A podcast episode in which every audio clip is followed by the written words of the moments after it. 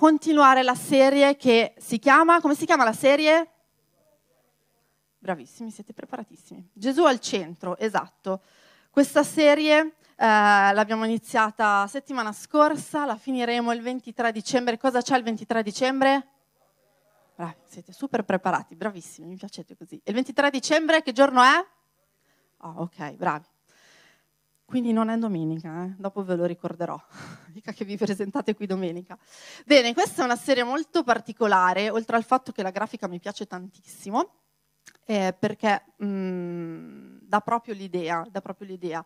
Eh, poi guarda verso l'alto, quindi si capisce ehm, il significato di questo titolo. E la settimana scorsa il pastore Giacomo ha parlato di Gesù al centro dei nostri, oggi è una predica interattiva, dei nostri pensieri. Ok, ce l'avete fatta metterlo un po' più al centro dei vostri pensieri questa settimana?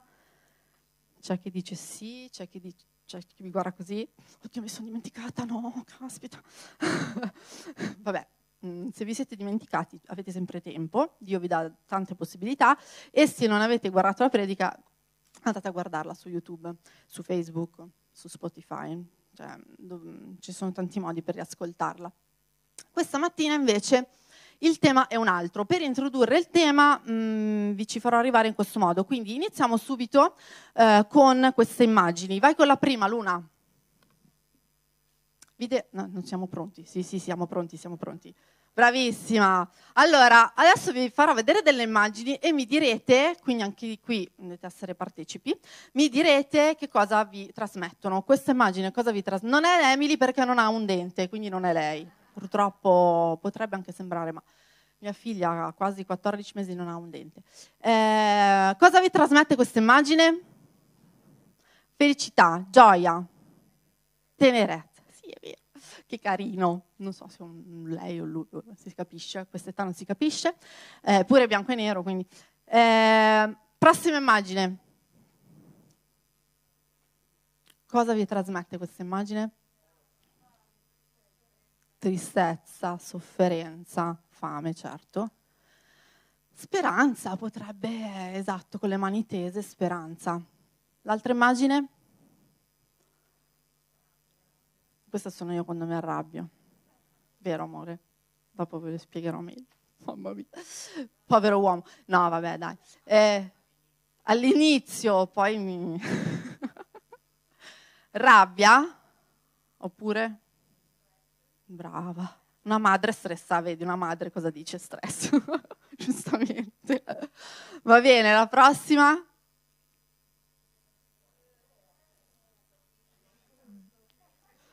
Disgusto, schifo.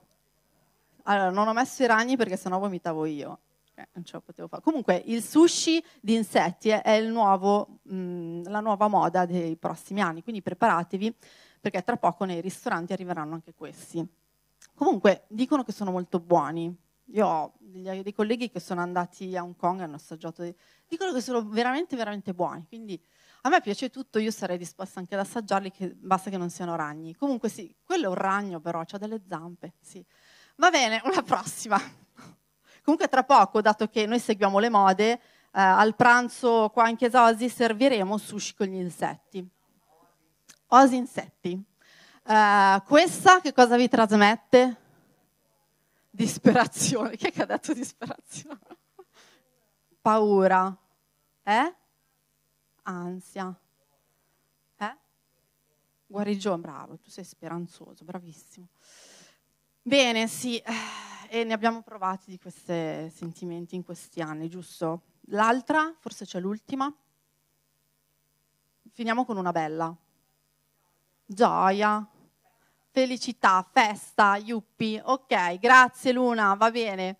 Allora, ti ho fatto vedere queste immagini perché, eh, per stimolarvi, diciamo, eh, per introdurre il tema che è appunto Gesù al centro delle nostre emozioni. È chiaro, no?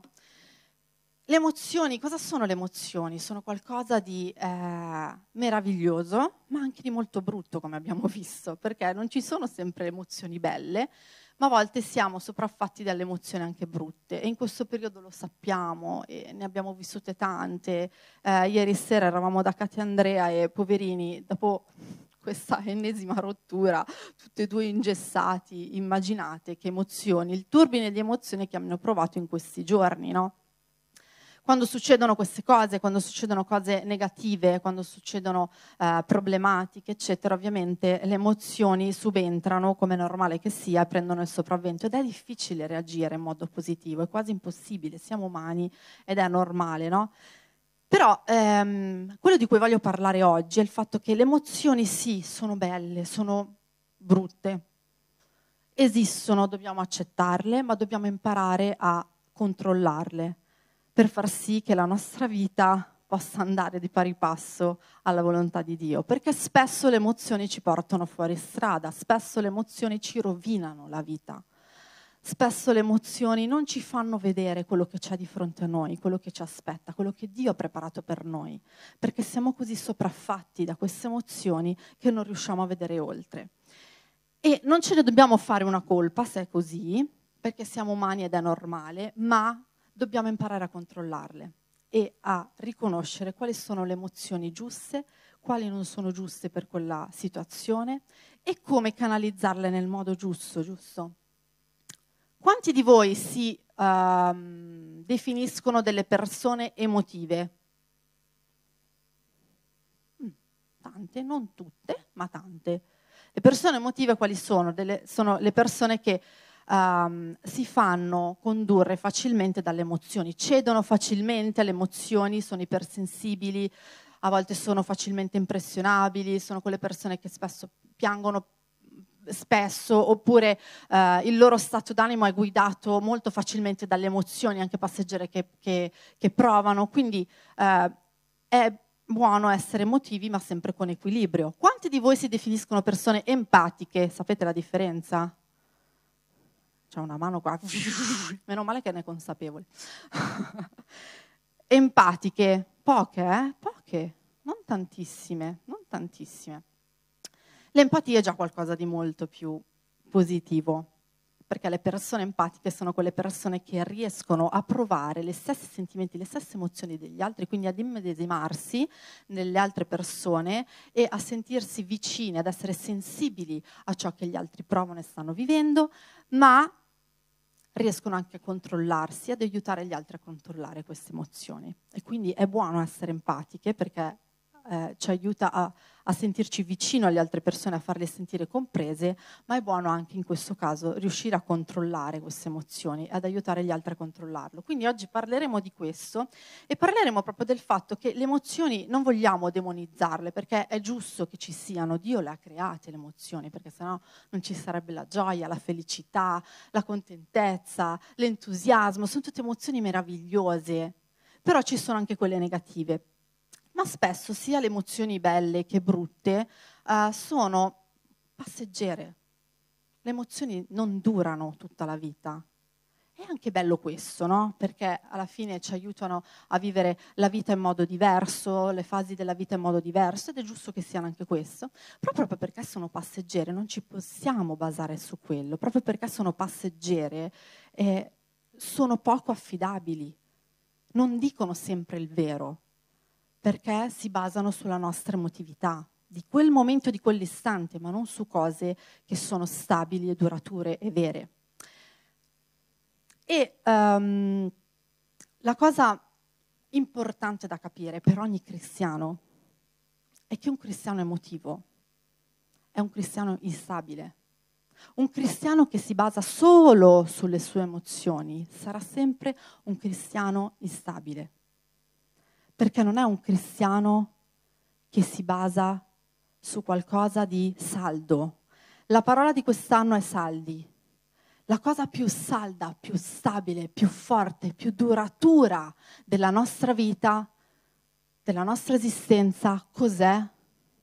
È Gesù, è Dio, è la roccia. Gesù è stato definito la roccia, non a caso, la roccia è, la, è il materiale più stabile, più forte, la casa fondata sulla roccia è quella che non cadrà mai, nonostante le intemperie, perché è forte, stabile e salda. E un cristiano che si basa sulle emozioni non, e non si basa sulla roccia che è Cristo Gesù sarà sempre un cristiano instabile. Noi dobbiamo capire questo, questo è importante per la Chiesa, questo è importante per ognuno di noi. Voglio leggere con voi il Salmo 62, eh, dal 5 all'8, dice, Anima mia, lo leggiamo da qua, tro- trova riposo in Dio solo, poiché da Lui proviene la mia speranza. Egli solo è la mia rocca e la mia salvezza Egli è il mio rifugio, io non potrò vacillare. Dio è la mia salvezza, è la mia gloria, la mia forte rocca, il mio rifugio sono in Dio. Confida in Lui in ogni tempo, popolo. Apri il tuo cuore in Sua presenza. Dio è il nostro rifugio. Sono versi bellissimi e meravigliosi, tutti i salmi sono versi meravigliosi dove vengono fuori tutte le emozioni del re Davide, quindi emozioni che ci appartengono. Ma questi versi dimostrano proprio come essere un cristiano stabile, come essere un cristiano che non è gettato e mh, buttato al vento ad essere sinista dalle proprie emozioni, ma si fonda sulla roccia stabile che è Cristo Gesù, che dice Dio è il nostro rifugio ed è il nostro riposo. L'anima mia trova riposo in Dio solo. La cosa meravigliosa è che le emozioni uh, sono belle perché ci danno la carica, quando sono belle, sono brutte perché a volte, però a volte anche le emozioni brutte servono per fermarci, no? Perché sennò faremo delle cose folli. Però ci stancano, anche le emozioni belle a volte ci stancano, ci esauriscono, no? E invece in Dio noi troviamo il nostro riposo e il nostro rifugio.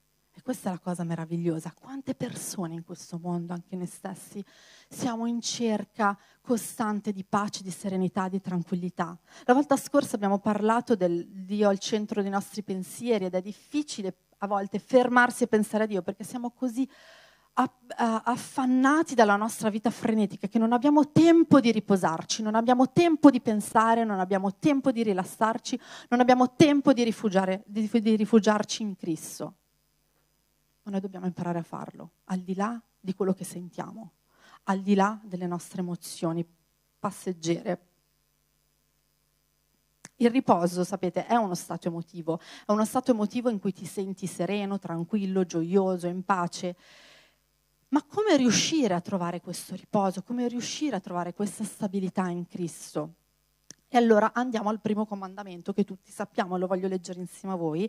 Marco 12:30 dice: Ama dunque il Signore Dio tuo con tutto il tuo cuore, adesso lo possiamo recitare perché lo sappiamo a memoria, credo, con tutto il tuo cuore, con tutta la tua anima, con tutta la tua mente, con tutta la tua forza. Questo è il primo comandamento. E non a caso è il primo comandamento, perché è la cosa principale per avere una vita stabile, serena, in pace, per trovare riposo, è trovare questo in Dio, è amare Dio e trovare la propria forza in Dio, fare in modo che la nostra mente sia sempre concentrata su di Lui. Sapete, l'amore, l'amore è una scelta, non è un'emozione. E se pensavate fosse un'emozione, no, vi state sbagliando perché l'amore è una scelta. È una scelta che deve rimanere stabile nonostante le emozioni. Il vero amore non è passeggero, non dipende mai dalle circostanze ma da una scelta, un impegno consapevole e costante, come quello che abbiamo preso con Dio. Se voi siete qua, io credo che ognuno di voi abbia accettato Gesù nel proprio cuore e quel giorno voi avete preso un impegno, avete preso una scelta che dovete rinnovare ogni giorno, che dobbiamo rinnovare ogni giorno. Come quando ci siamo sposati, abbiamo preso una scelta davanti a Dio, davanti alla Chiesa, davanti allo Stato, di continuare ad amare quella persona, nonostante le circostanze, nonostante quello che a volte possiamo sentire, il che non è semplice, lo sappiamo tutti, ma non ci viene naturale sempre di amare nostro marito e nostra moglie, perché a volte ci fanno arrabbiare, a volte ci sono situazioni difficili e non, ci, non ce la sentiamo, non proviamo amore spassionato come quando ci siamo sposati, quando ci siamo fidanzati, non lo proviamo in quel momento, in quel momento proviamo rabbia.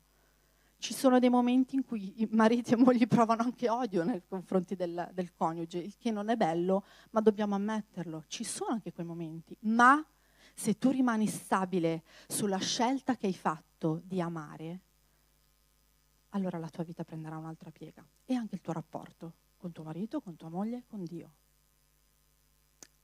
È una scelta, punto, non ce n'è, è una scelta. Amare è una scelta, seguire Dio è una scelta. E riposare in Lui, nonostante le emozioni che ti passano per la mente, è una scelta. È una scelta. Non è facile, no, ma è una scelta. Se la tua relazione con Dio è stabile e seria, allora durerà e si affermerà sempre di più, anche mentre le tue emozioni ti riempiono la mente e sono in balia delle circostanze, anche mentre le tue emozioni sono altalenanti. Se la tua relazione con Dio è stabile, le tue emozioni non avranno il sopravvento. Ma devi lavorare su questo, se la tua relazione con Dio è stabile.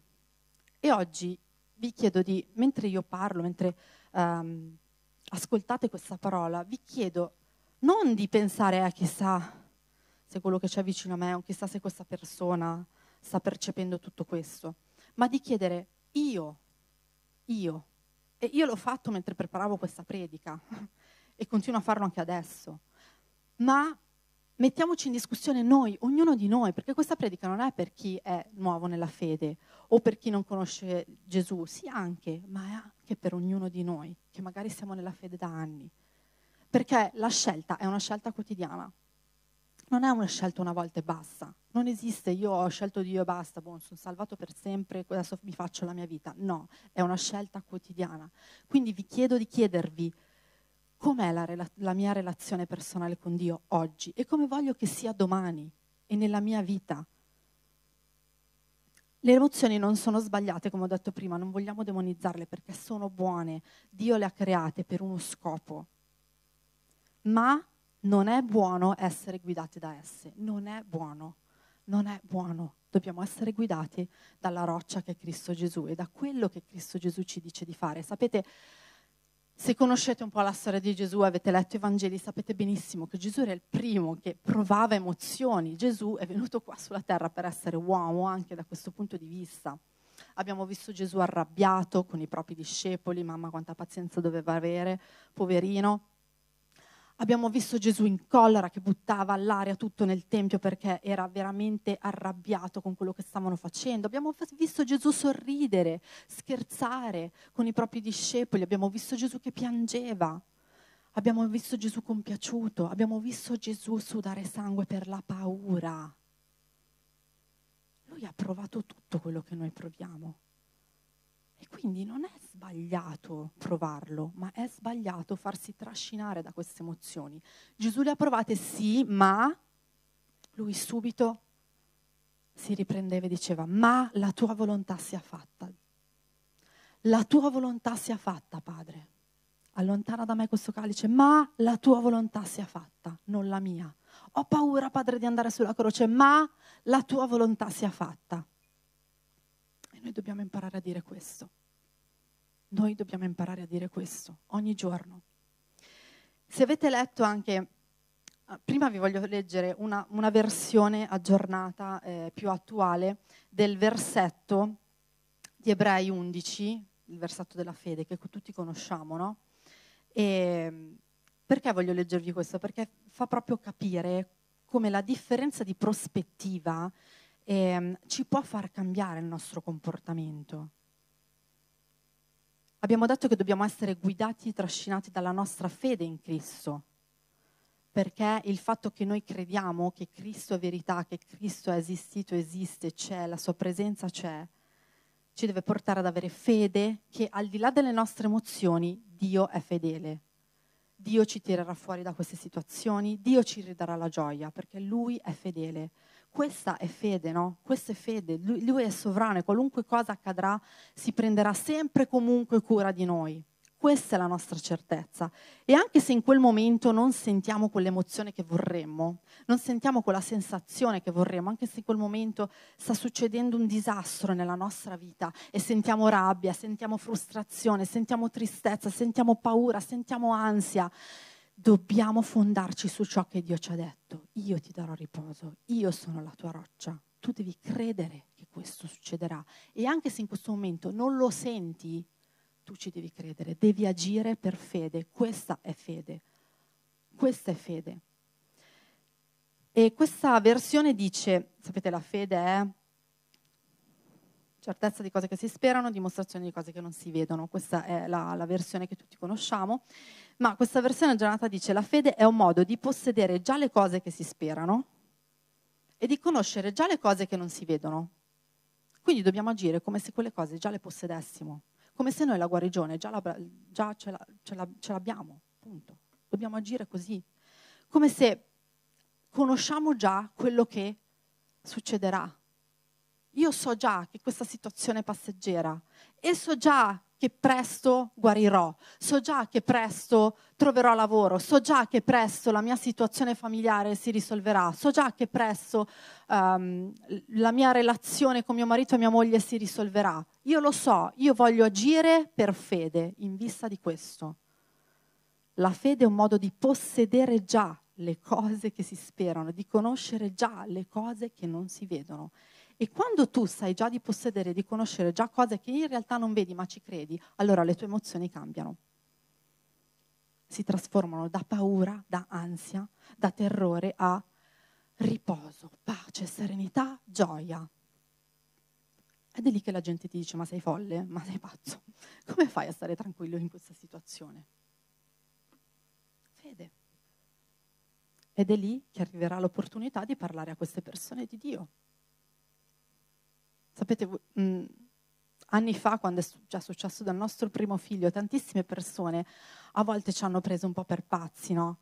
Anche insensibili, perché abbiamo riniziato subito a venire in chiesa dopo la, la morte di Nathan, uh, abbiamo riniziato subito a servire, abbiamo ripreso in mano la nostra vita, stavamo per diventare pastori, non abbiamo rinunciato. Ma perché? Perché noi vedevamo già quello che stava per succedere. Noi credevamo già che quello che Dio ci aveva promesso sarebbe successo e non potevamo mollare, non potevamo fossilizzarci sulla nostra disperazione, sulla nostra paura, sulla nostra ansia, frustrazione, perché le abbiamo provate, le abbiamo provate.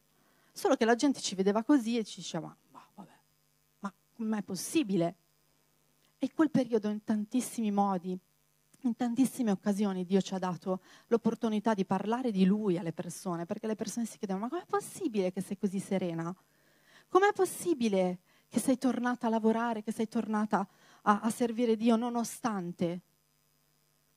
Sai, la fede ti fa fare cose folli, ma ti fa anche vivere meglio e ti fa andare avanti nonostante tutto. Eh, se avete letto i salmi, Sapete, i salmi sono 150 capitoli e sono i, i, mm, i versi dove mh, mm, si parla di più di emozioni. Davide era una persona un po' particolare, eh? Il re Davide era veramente particolare come persona. E se avete letto tutti i salmi sapete che ci sono salmi di eh, lode, di adorazione, salmi di disperazione, salmi di rabbia, salmi in cui Davide dice ma perché Signore a me, salmi in cui Davide è, è frustrato, è triste, è arrabbiato, è gioioso, è felice, quindi dici sei bipolare, ce la fai. Eh, ma i salmi sono veramente il libro più mm, emotivo, credo, della Bibbia tanto che iniziano dal primo capitolo dove eh, Davide dice non, non, seguire il cammino degli empi, ma eh, che trova la tua gioia nella parola del Signore e medita giorno e notte. Già ci dà l'aneddoto per tutto praticamente. Ci dice non seguire quello che gli altri fanno, non seguire quello che viene dalla carne, dagli empi, dall'uomo, ma segui la parola di Dio, medita la giorno e notte, questo ti aiuterà a superare ogni cosa. E poi ci sono salmi in cui lui è arrabbiato con Dio, in cui è disperato, in cui si chiede il perché. E poi alla fine il capitolo 150 è formato da sei versetti in cui tutti i sei versetti iniziano con la parola lodate. Lodate, lodate, lodate, lodate con gioia, lodate con canti, con danze, lodate col salterio, con l'arpa, con la cetra, lodatelo Lodatelo in ogni modo, ma lodatelo, nonostante tutto, nonostante tutte le emozioni che io ho provato, la differenza, la soluzione è lodare, stare vicino a Dio, fare sì che Gesù sia il centro delle nostre emozioni, sia al centro dei nostri pensieri, sia al centro della nostra mente, sia la priorità della nostra vita. Quando non sappiamo cosa fare, quando siamo sballottati in balia delle nostre emozioni, loda. Sapete, la cosa che più mi dava ristoro quando io ero incinta di Nathan e sapevo che mio figlio era malato era lodare. Io mi mettevo lì, lodavo, lodavo le ore, lodavo, lodavo, lodavo. E questo mi dava riposo. Ed è così, è così. Ma era una scelta. Io potevo scegliere di rimanere lì sul divano a piangere su me stessa, a piangermi addosso, a dire ma Signore perché proprio a me? Ti ho servito tutta la vita, ma perché? Perché hai, hai permesso questo? E non vi nascondo che lo siamo, ce lo siamo chiesti a volte il perché, ma poi come sapete abbiamo smesso di chiedercelo perché è la, la domanda sbagliata. Ma lodavo, sceglievo di lodare e quello mi dava una pace infinita. È una scelta, è una scelta. Questi versi che eh, ci sono in Salmi, alcuni ve li voglio leggere, Luna se metti i versi dei Salmi, li leggiamo velocemente perché veramente sono versi che ci incoraggiano e dicono, Uh, Salmi 116, ritorna anima mia al tuo riposo perché il Signore ti ha colmato di grazie. Io camminerò alla presenza del Signore sulla terra dei viventi. Salmo 118, sì, dicono quelli che temono il Signore, la sua bontà dura in eterno. Nella mia angoscia invocai il Signore e il Signore mi rispose e mi portò in salvo. Il Signore è per me, io non temerò. Che cosa può farmi l'uomo? E il versetto 8, è meglio rifugiarsi nel Signore che confidare nell'uomo. Sono tutti versi che dobbiamo leggere, soprattutto nei momenti difficili, perché questi versi creano consapevolezza in noi creano la consapevolezza che Cristo è l'unica nostra salvezza, che il Signore può essere l'unico nostro riposo, la consapevolezza che solo in Dio possiamo trovare riposo e solo in Dio possiamo riuscire a controllare le nostre emozioni, solo in Dio, non c'è altro modo perché siamo umani e se ci basiamo sulla nostra forza, allora cadremo, cadremo. Proverbi 25-28 anche questo è molto forte. L'uomo che non ha autocontrollo è una città smantellata, priva di mura. Cos'è l'autocontrollo? L'autocontrollo è qualcosa di molto importante perché è la capacità di ehm, controllare le nostre emozioni, controllare i nostri comportamenti in base alle situazioni in cui ci troviamo.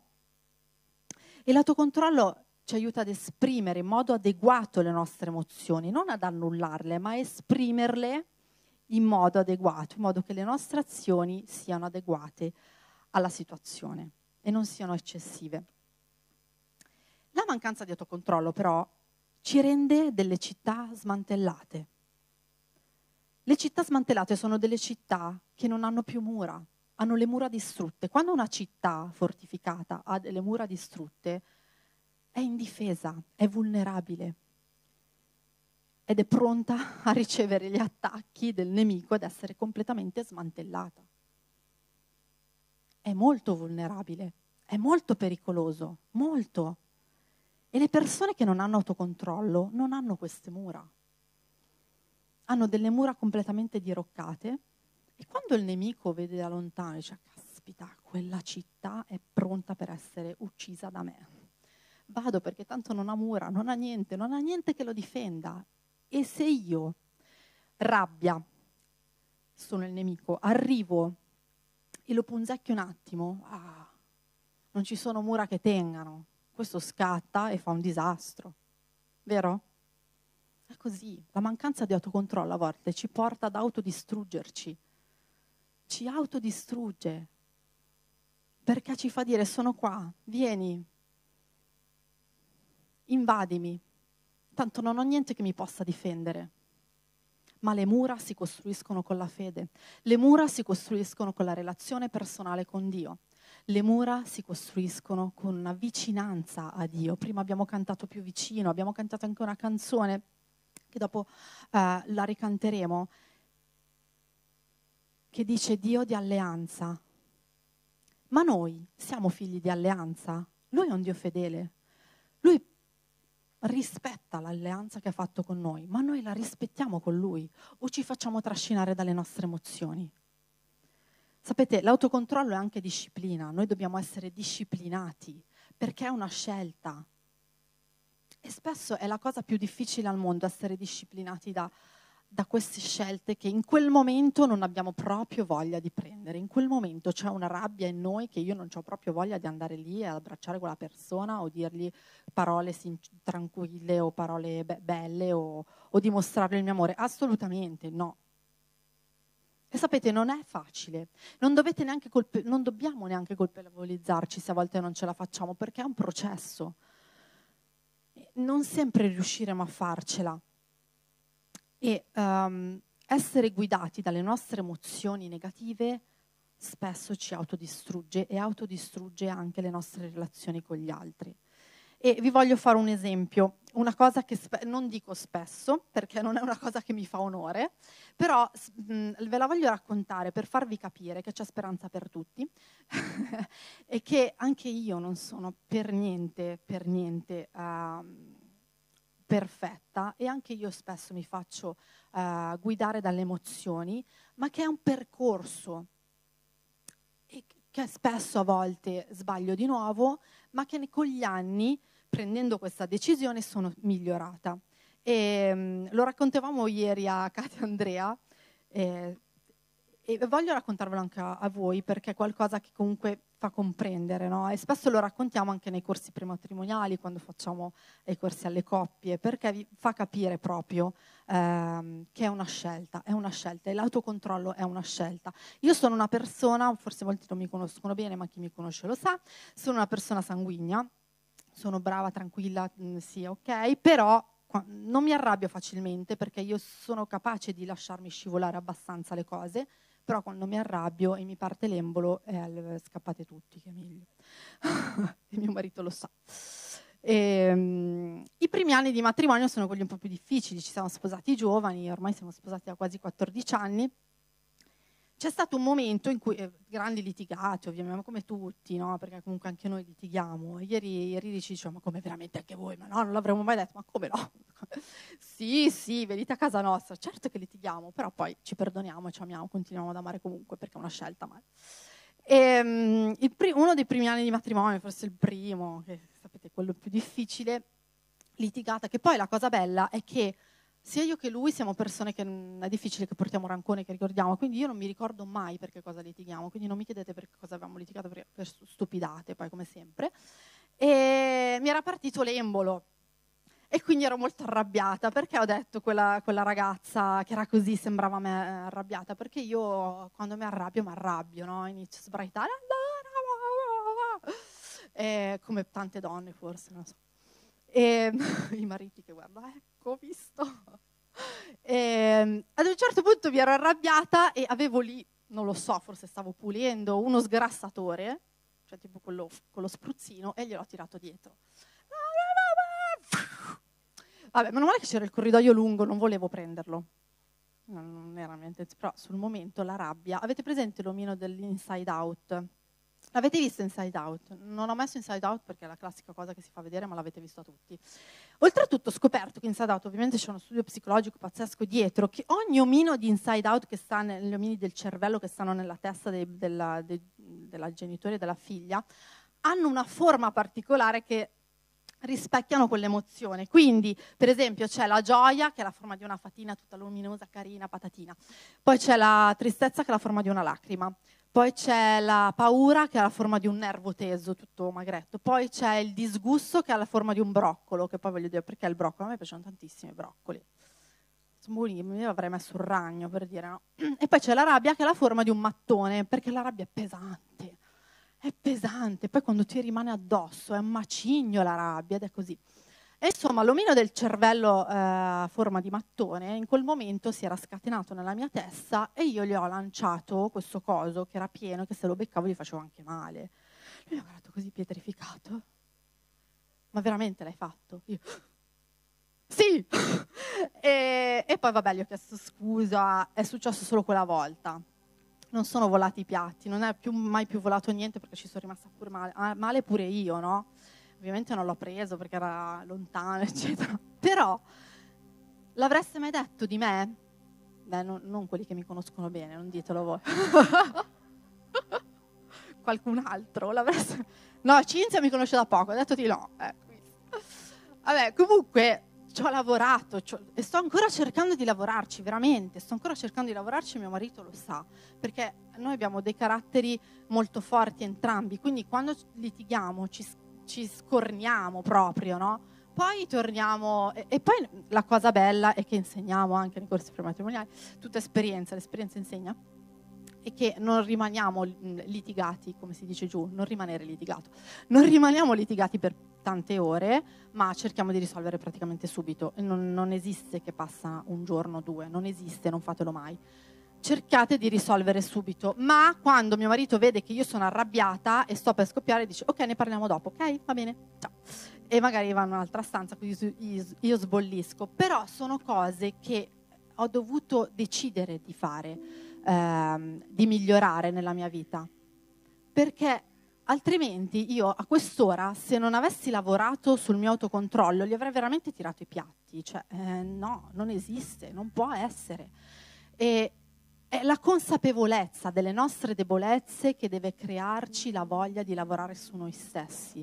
Questo è importante, la motivazione. La motivazione. E se voi non ci riuscite, chiedete aiuto a Dio, perché solo Dio può aiutarvi. Solo Dio, solo Dio. In 2 Timoteo 1,7 dice: Dio infatti ci ha dato uno spirito non di timidezza, ma di forza, di amore di autocontrollo. Ce lo dà Dio, questo spirito di autocontrollo. Riuscire a gestire nostre, le nostre emozioni è qualcosa di sovrannaturale. Ok, lo può fare anche chi non è credente, ma probabilmente ci metterà molto più tempo. Ma noi abbiamo questa facilità, chiediamo a Dio aiuto. chiediamo a Dio aiuto, perché Lui ce la può dare. L'autocontrollo è un, un, frutto dello spirito e quindi chiediamolo a Dio, chiediamolo a Dio. E poi un'altra cosa importante, Proverbi 4.1, figlioli, ascoltate l'istruzione di un padre, state attenti a imparare il discernimento. Questo è molto importante. Cos'è il discernimento? È la facoltà di formulare un giudizio e di scegliere un determinato comportamento. Il discernimento ci aiuta a scegliere i nostri comportamenti, giusti o sbagliati. Nella Bibbia spesso si parla anche di discernimento degli spiriti e spesso cosa succede? Si scambiano le emozioni per la guida dello Spirito Santo. Ci sono tante persone che sono, a volte le definiamo iperspirituali, che sentono, oddio ho sentito il vento, è lo Spirito Santo, va bene, Oppure il cielo si è aperto e è una nuvoletta a forma di cuore, quindi è lo Spirito Santo, va bene? Ehm, eh, stavo aspettando un, un, segno da Dio, è arrivato un tuono e un lampo, l'ho visto la luce di Dio, lo spe- va bene, però ascoltate, è importante discernere chi è lo Spirito Santo e cosa non è lo Spirito Santo. E non possiamo noi credenti essere guidati dalle nostre emozioni anche a livello spirituale perché se tu sei qua in chiesa oggi, non è perché volevi provare delle belle emozioni, ma perché hai scelto di venire, io spero. Non è perché te la sentivi di venire, ma se oggi sono felice, oggi vado in chiesa, domani sono no, quindi non ci vado. Io spero che nessuno di voi ragioni così, perché questo è farsi guidare dalle emozioni e da ciò che si sente. E non è così che funziona. Con Dio la fede è andare anche oltre le nostre, le nostre emozioni e ciò che sentiamo. La responsabilità, il servizio, tu non puoi servire in chiesa solo quando ti senti bene. Tu non puoi sentire, servire in chiesa solo quando ti senti gioioso e hai voglia di vedere la gente. E quando ti svegli e non, non c'hai voglia, vuoi dormire, no, non me la sento, oggi non vado. No, che se no probabilmente io oggi non sarei qua perché sono stata tutta la notte con la nausea, non stavo benissimo stanotte, ma io sono venuta. Settimana scorsa eh, mio marito era qua moribondo dopo l'antibiotico, avrebbe potuto dire ma senti, ma io sto male, ma me sto a casa. È una scelta, è una scelta. Venire in chiesa è una scelta d'amore. Per te, prima di tutto perché fa bene a te, per gli altri e per Dio. Servire è una scelta d'amore per te, perché ti fa bene a te, ti responsabilizza, ti fa crescere, per gli altri e per Dio. E sapete, in tutti questi anni di chiesa, l'anno prossimo la Chiesa Osi farà 30 anni forse qualcuno non lo sa, ma la chiesa è nata nel lontano 92 nel garage di casa mia, ovviamente non da me, perché io ho 9 anni, e neanche da Pastore Giacomo, da, da mio padre e mia madre, da Pastore Filippo e Rosa, nel lontano 92. E a volte ci fermiamo con la nostra famiglia e diciamo, pensa se tutte le persone che sono passate nella nostra chiesa in questi 30 anni, sono tanti 30 anni, fossero rimaste. Credo che forse la mamma ha tenuto il... No, non ha più tenuto... Hai tenuto. Quanti, quanti saremmo, mamma? Dimmelo. Eh? 2050? No, da 30 anni fa, 30 anni fa. 250 solo? No, dai, anche di più secondo me. Secondo me anche un migliaio. Vabbè, 500 secondo me. Non lo so, perché comunque di, di persone, anche non membri intendo, eh, di persone che sono passate nel garage, poi in un altro locale, in un altro locale. Ah, membri, no, io intendo anche chi ha frequentato eh, perché poi ci sono persone che hanno frequentato per mesi e per anni, poi se ne sono andate, eccetera. Ma se tutte le persone fossero rimaste, saremmo forse veramente un migliaio. Ma come noi, tutte le chiese, tutte le chiese, c'è chi viene, c'è chi va. E la maggior, vi dico, vi dico la verità, io che da quando ero bambina che, che frequento la chiesa, quasi sempre le persone se ne vanno per motivi emozionali, per motivi emotivi. Eh, ma io non sento più, eh, ma io non sento la presenza di Dio. Sì, ho capito, ma nel senso, la presenza di Dio la senti dove vuoi tu sentirla, dove la cerchi tu. Conosco persone, e le conosco molto bene, che sono state battezzate in Spirito Santo nel bagno di un, di un, di un supermercato e lì la presenza di Dio aveva ragione di esistere? No, ma c'era. Perché in quel momento quella persona l'ha, l'ha cercata la presenza di Dio. Tu non puoi pretendere di venire qua, non cercare la presenza di Dio e poi dire io non la sento la presenza di Dio. Ma semplice, non l'hai cercata, non l'hai voluta, non l'hai scelto di vivere la presenza di Dio. Perché dove tu scegli di vivere la presenza di Dio, allora lì la presenza di Dio è con te e si farà sentire. Ed è per questo che noi non, crea, non crediamo in templi, chiese e diciamo sempre che la Chiesa siamo noi, perché la presenza di Dio è con noi dove noi vogliamo, dove noi scegliamo che lei sia. Quindi ne ho sentite così tante di persone che dicevano, eh ma sia in questa chiesa che in altre chiese è normale. è la normale amministrazione di ogni vita di chiesa ma io non sento più la presenza di Dio, quindi no. Ma io non me la sento di, di, leggere la Bibbia, quindi non la leggo, me lo devo sentire. Ma io non mi sento di cantare, cioè non, non sono proprio dell'umore giusto, quindi non canto. Io non mi sento di pregare, non, ah, sono così scoraggiato, no, non, non ho voglia, quindi non lo faccio. Ok? Però la conseguenza sarà il tuo naturale allontanamento da Dio. Perché stare vicino a Dio, come abbiamo cantato prima, è una scelta, punto. Anche quando tu non te lo senti, anche quando la tua emotività non è al massimo, anche quando le tue emozioni sono al limite della sopportazione, anche quando le tue emozioni sono negative, è una scelta. E tu devi scegliere di stare vicino a Dio ogni giorno e di cercare, sentire, vivere la sua presenza dovunque tu sia tu sia in chiesa, che tu sia in bagno, che tu sia in camera, che tu sia al lavoro, che tu sia in macchina. La presenza di Dio è onnipresente, questo è biblico. E se tu la vuoi sentire, la sentirai, ma dipende solo da te. Dipende solo da te. Quindi tutte queste scusanti, mi dispiace, ma non reggono. Non reggono davanti a noi, non reggono davanti a Dio.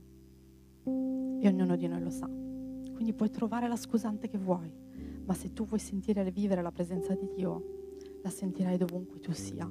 E sapete, io capisco che eh, mi è capitato anche a me a volte di andare in alcune chiese molto diverse dalla nostra. Ci sono tante chiese cristiane nel mondo, in Italia, che sono di ogni tipo ed è giusto che ogni chiesa sia diversa, abbia un'impostazione diversa. Mi è capitato di andare in alcune chiese che erano molto diverse e, e non trovarmi a livello di mm, di conduzione, di tutto il resto, ma La cosa bella è che dovunque io sia andata, comunque la presenza di Dio l'ho sentita, perché la volevo sentire perché decidevo di sentirla, perché io sapevo che Dio era anche lì, perché Dio non guarda come tu canti, come tu suoni, come tu ti vesti, come tu predichi, come è fatta questa chiesa, come è organizzata, no, Dio non guarda questo, Dio guarda il tuo cuore e se il tuo cuore è aperto a ricevere la presenza di Dio e la guida dello Spirito Santo, allora tu la potrai ricevere dovunque, in qualsiasi chiesa. Amen?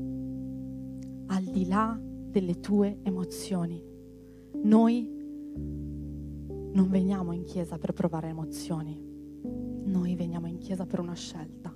Noi non seguiamo Dio per provare delle emozioni, noi seguiamo Dio per una scelta più alta. Se pensiamo anche al popolo di Israele, nel mio piano di lettura sto leggendo numeri, mamma mia ragazzi, che pazienza, sia leggere numeri che è abbastanza pesante, sia, sia leggere il popolo di Israele che era ancora più pesante, no?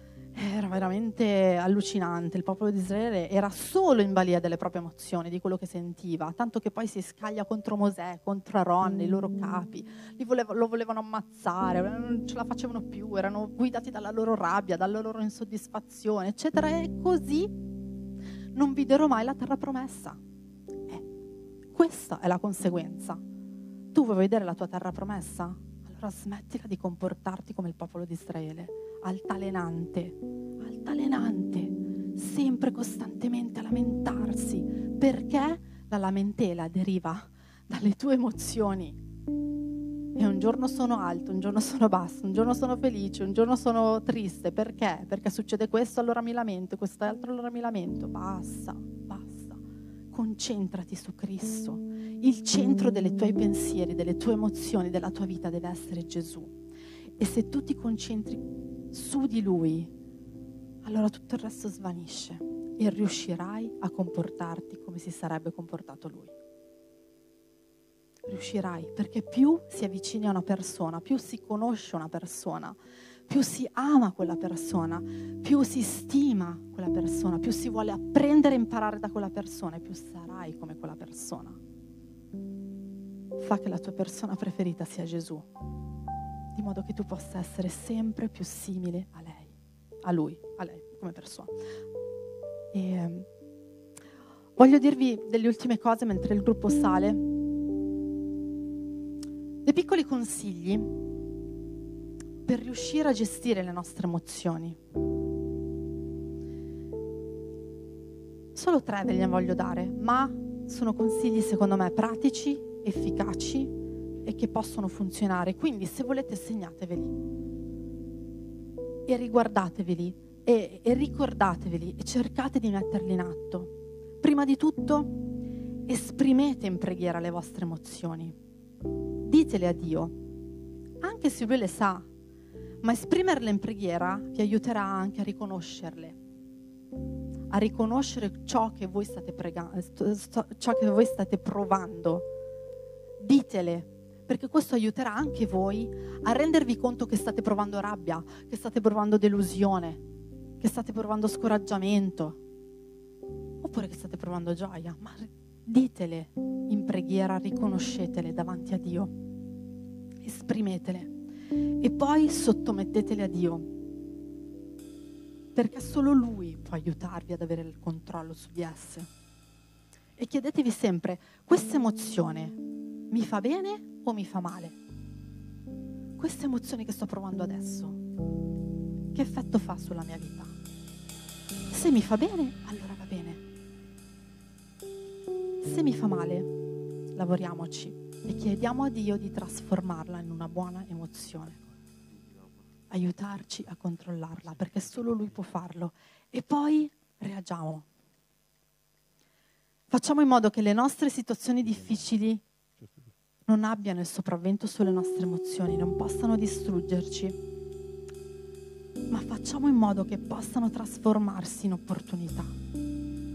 Reagiamo mettendo al centro Gesù. Reagiamo. Facciamo delle azioni che vadano contro quelle emozioni e che dimostrino che noi stiamo agendo per fede. Noi stiamo agendo per fede. Cerchiamo di trasformare le nostre situazioni difficili in opportunità per fare qualcosa che altrimenti non avremmo mai potuto fare. E già solo quell'azione ci aiuterà ad avere un'emozione diversa, un'emozione di sollievo, un'emozione di gioia, perché ci rendiamo conto che siamo riusciti a sfruttare quella situazione trasformandola in qualcosa di buono. Questo non ci può che recare gioia. La gioia è qualcosa di meraviglioso che Dio ha creato per i suoi figli. Dio vuole che noi viviamo nella gioia, ma sta a noi sceglierla ogni giorno. Quindi esprimiamole in preghiera, sottomettiamole a Dio e reagiamo trasformandole in opportunità, mettendo Gesù al centro, chiedendoci, Gesù tu cosa mi consigli di fare? Chiediamoglielo. Tu che cosa faresti in questa situazione, Signore? aiutami a trasformare questa situazione, aiutami a reagire nel modo giusto e a provare le giuste emozioni, perché la tua volontà sia fatta e non la mia, la tua volontà sia fatta e non la mia. Amen. Vi chiedo di alzarvi in piedi. Ci prendiamo un attimo di tempo e eh, ho chiesto al gruppo proprio di ricantare questa canzone perché è una canzone molto emozionale. È una canzone che esprime eh, le emozioni che ognuno di noi può provare, il grido di disperazione, il pianto, la sensibilità di Dio nei nostri confronti. Dio è la persona più empatica che possiamo conoscere.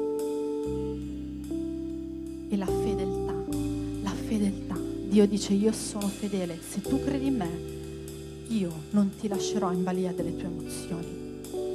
Io risolverò le tue situazioni se tu credi in me, perché io sono un Dio d'alleanza, ma tu, ti chiede Gesù oggi, tu sei un figlio di alleanza, perché l'alleanza è qualcosa che si stabilisce tra due persone e non serve che sia solo una persona a mantenerla, ma anche l'altra la deve mantenere.